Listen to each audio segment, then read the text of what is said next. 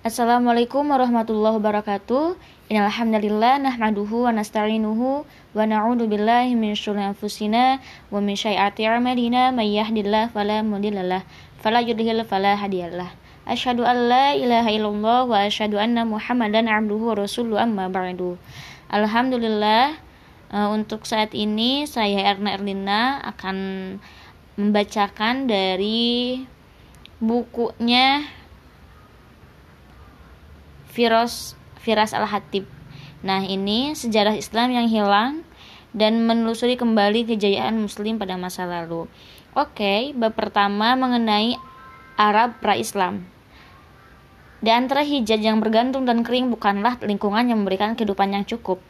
Terletak di bagian barat semenanjung Arab, daerah ini dapat dilukiskan dengan dua kata, yaitu kering dan panas. Pada musim panas, suhunya bisa mencapai lebih dari 30 derajat Celcius dengan kelembapan rendah. Jauh ke arah timur, bukit-bukit pasir menandai dataran tanpa ada tumbuhan hijau atau permukiman tetap. Tetapi, dari daratan yang kejam ini, pada awal 600-an Masehi, bangkit sebuah gerakan baru. Gerakan ini akan mengubah haluan sejarah semenanjung Arab dan dunia. Luas semenanjung Arab lebih dari 2 juta kilometer persegi di pojok barat laut benua Asia. Letaknya yang di antara Asia, Afrika, dan Eropa membuat tanah ini memiliki hubungan unik dan tiga benua dunia lama. Sekalipun posisinya strategis, Arab diabaikan sebagai besar orang luar. Orang Mesir kuno memilih meluaskan wilayah kebulat sabit subur dan Nubia daripada padang pasir Arab. Alexander Agung hanya melintasinya pada 300-an dalam perjalanan ke Persia dan India. Kekaisaran Roma yang hebat mencoba melakukan invasi ke semenanjung ini melalui Yaman pada 20-an. Tetapi mereka tak mampu beradaptasi dengan kerasnya dataran ini sehingga gagal menguasainya. Hampir tak ada yang bisa menyalahkan orang luar bila mengabaikan semenanjung Arab. Iklim keringnya sangat tidak ramah bahkan bagi para suku nomaden yang tinggal di sana. Angin muson membawa hujan musiman ke pantai selatan semenanjung pada musim gugur. Tetapi hujan ini tertahan oleh dataran yang naik sehingga tak pernah bisa sampai ke gurun Arab. Akibatnya, sebagian besar semenanjung tetap kering sepanjang tahun. Palung kering yang disebut wadis semenanjung sepanjang daratan, tetapi hampir tak bisa dikenali sebagai sungai. Saat awal berkumpul dengan turun hujan, wadis menjadi jalur air yang mengalir dan bermanfaat, yang penting bagi pertumbuhan tanaman musiman sehingga bisa berkembang di dataran kering ini. Tetapi, begitu musim hujan berakhir, wadis kembali keadaan biasanya kering tak bermanfaat sebagai sumber air. Yang lebih diandalkan adalah oasis daerah sumur kecil yang dikelilingi gurun sangat luas. Oasis bisa menjadi tempat tinggal komunitas, atau tempat singgah yang berpergian, tetapi oasis jarang bisa menunjung masyarakat maju dan besar. Suku Arab, kebudayaan cenderung dibentuk oleh lingkungan tempatnya berkembang, tidak ber, tidak terkecuali kebudayaan Arab. Segala hal-hal tentang kehidupan orang Arab berdasarkan pada lingkungan keras dan tempat ia tinggal. Karena ketidakmampuan gurun mendukung kebudayaan bermukim, orang Arab terus-menerus berpindah untuk mencari daerah subur bagi kelompoknya. Salah satu teori etimologi Arab bahkan mendasarkan bahwa kata itu sendiri berakar dari istilah bahasa Semit yang berarti berkelana dan nomaden. Orang Arab menghabiskan musim panas di sekitaran oasis atau sumur mana pun yang dapat diandalkan tahun demi tahun. Sambil berusaha menjaga bahan makanan dan persediaan air dengan hidup sehemat mungkin. Setelah melewati musim panas, mereka akan bermigrasi ke selatan dekat Yaman, tempat turunnya hujan pada musim semi dan tanah subur dan untuk ternak mereka.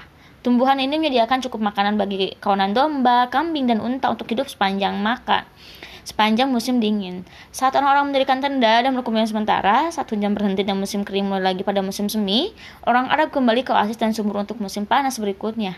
Siklus keras ini menjadi norma bagi suku Arab nomaden sejak lama sekali dan tidak dijalani orang Arab Badu yang masih hidup di padang masar. Nah, padang masar bukanlah tempat untuk sendirian. Dengan begitu banyaknya ancaman terhadap keberlangsungan hidup orang Arab, kerjasama komunitas sangatlah penting. Ketergantungan pada kerabat merupakan garis pertahanan pertama dalam melawan kelaparan dan panas terus-menerus mengancam keberlangsungan hidup. Keluarga diharapkan bisa berbagi bahan makanan serta tempat berteduh dan konsep individualisme murni sangat tidak disukai. Nah, keluarga menjadi unit terpenting dalam masyarakat Arab. Sekelompok keluarga berpergian bersama-sama dan disebut kabilah atau klan. Beberapa klan membentuk suku yang dipimpin oleh kepala suku yang disebut syekh. Identitas dan asal suku sangat penting dalam dunia Arab. Anggota suku akan mendapatkan perlindungan dukungan dan kesempatan ekonomi. Nah, di sini tujuan syair ter terhebat pra Islam dikenal sebagai mu'allakat. Mu'allakat yang berarti yang tergantung. Syair tersebut dijuluki demikian karena digantung di dinding Ka'bah di Mekah atau tergantung di hati seluruh orang Arab yang menghormati medium berbentuk syair ini. Meskipun menjadi masyarakat sastra yang maju, tulisan mes masih langka di semenanjung Arab, akan tetapi bentuk bahasa tertulis ini pernah muncul pada 500-an Masehi. Hafalan sudah cukup bagi orang Arab, mampu mengingat sejak ribuan uh, baris sehingga dapat mengulangi bagian narasi masa depan, menghafal nantinya terbukti menjadi kecakapan vital begitu Islam uh, datang semenanjung ini pada 600-an Masehi. Berbicara tentang agama, orang Arab pra-Islam hampir semuanya politeis. Tradisi Islam meyakini Nabi Ibrahim dan anaknya Ismail membangun Ka'bah di lembah Mekah pada masa lalu sebagai rumah pemujaan satu Tuhan. Ka'bah dibangun dalam bentuk kotak di atas fondasi yang dibuat oleh manusia pertama yaitu Adam. Dari tempat suci ini, Ismail bisa menyampaikan pesan monoteisme kepada bangsa Arab yang telah mengangkatnya sebagai bagian dari bangsa Arab sendiri. Tetapi selama berkata-kata, anak cucu Ismail mendes mendistorasi ajaran metodismenya. Patung batu dan kayu dibuat untuk menampilkan sifat-sifat Tuhan. Selanjutnya mereka menampilkan Tuhan-Tuhan yang terpisah sama sekali. Menjelang kedatangan Nabi Muhammad, ada 360 tahun di Ka'bah, pesan Ibrahim dan Ismail tak seluruhnya hilang di ingatan orang Arab. Bahkan, beberapa ajaran pokoknya masih berperan penting bagi masyarakat ini. Tentu saja, mereka masih mempercayai Tuhannya Ibrahim dan Ismail, yang dalam bahasa Arab disebut Allah. Tetapi mereka yakin bahwa Allah hanya satu dari banyak Tuhan yang ditampilkan lewat patung. Sistem kepercayaan ini melenceng jauh dari monoteisme ketat yang diajarkan kedua nabi tersebut serta mencerminkan pengaruh agama Sumeria dan ke bagian utara. Masyarakat Kristen dan Yahudi yang terisolasi masih ada di dalam semenanjung Arab dan juga menghormati nabi-nabi tersebut. Tetapi itulah ya ujung kesamaan mereka. Penganut monoteisme yang terbesar di Arab cenderung menghindari asimilasi penuh dengan penganut politeisme Arab dan malah menciptakan masyarakat yang pikik. Nah, ada juga mengenai tetangga Arab, meskipun berada jauh di gurun semenanjung Arab, jauh dari kebudayaan yang lebih maju, maka Arab tidaklah terisolasi dari para tetangganya sama sekali. Bangsa Romawi telah menjadi adikuasa regional di sepanjang perbatasan utara semenanjung pada dekat di awal Masehi dengan memadamkan banyak pemberontakan Yahudi di provinsi Suriah Palestina. Romawi menegakkan kendali mereka di wilayah tersebut. Bangsa Arab, Baduy hal ini berarti hadirnya mitra dagang yang kaya kuat di sebelah utara.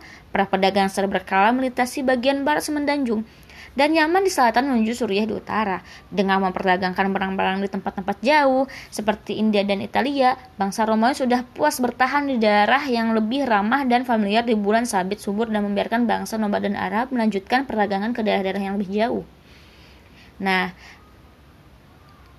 Bersemangat memanfaatkan konflik ini untuk kepentingan sendiri, persekutuan dua suku Arab pun berkembang menjadi negara sekutu demi kekuatan besar penguasa Gasanid mendirikan kerajaan dalam bentuk yang sekarang terdiri dari Yordania, Suriah, dan Palestina. Kerajaan ini berfungsi sebagai penyangga bagi kekaisaran Romawi dengan cara yang sama. Leibniz mengontrol mengompatami Selam, sel Selatan dan melayani Persia.